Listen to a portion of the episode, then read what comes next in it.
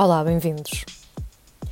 Hoje pouca conversa, mais texto do que habitual e o convite a largarmos o telefone, agora mesmo.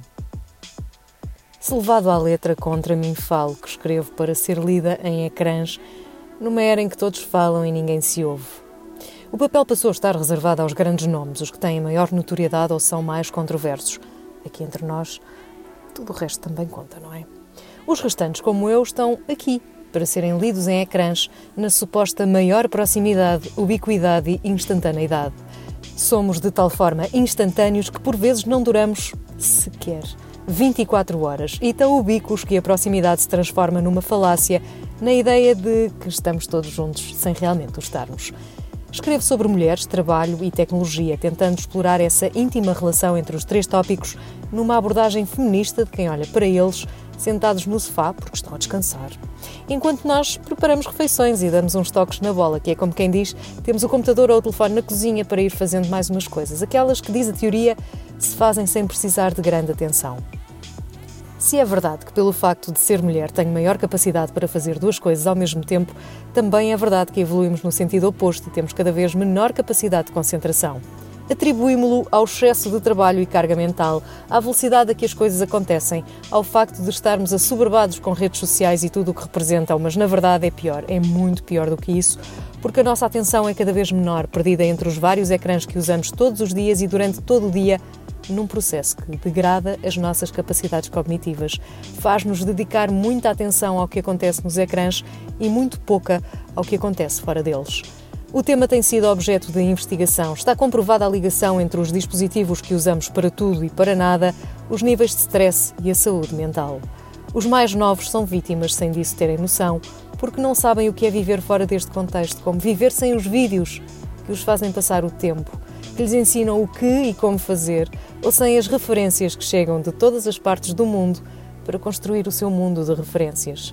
Apesar de tentarmos e o proclamarmos, já não há uma clara separação entre a vida pessoal, social e profissional, aumentando os nossos níveis de ansiedade, seja por pensarmos que podemos estar a ser excluídos de alguma atividade, por sentirmos que precisamos de estar sempre contactáveis, quando na verdade não precisamos, ou por sabermos que tudo o que partilhamos será objeto de escrutínio, contribuindo para nos definir enquanto pessoas. Será que contribui? E se eu que escrevo, ensino e combino atividades no setor dos mídias e da tecnologia só partilhar flores? Isso faz de mim o quê? Florista? É, não é?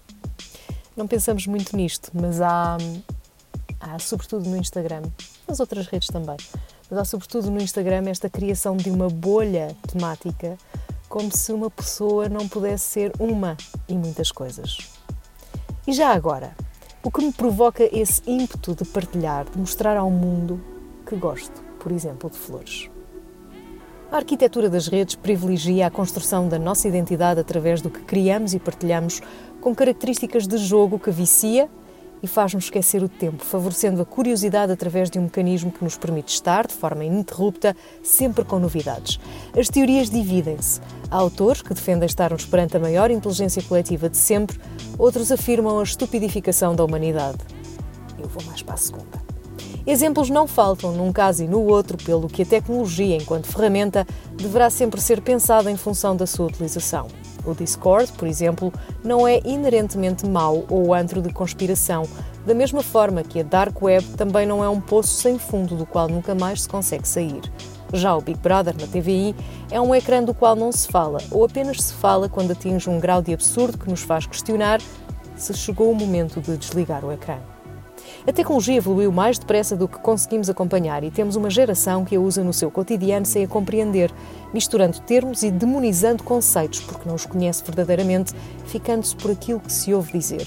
E como em tudo, o diz que disse raramente tem interesse.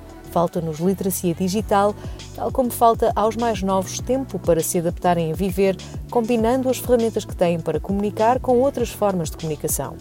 Se Larnier recomenda que apaguemos os nossos perfis nas redes sociais, eu não vou tão longe e digo apenas para usarmos a tecnologia a nosso favor para que esta nos ajude a desconectar e a relaxar, porque o mesmo dispositivo que serve para nos acordar e contactar também serve para adormecer e relaxar.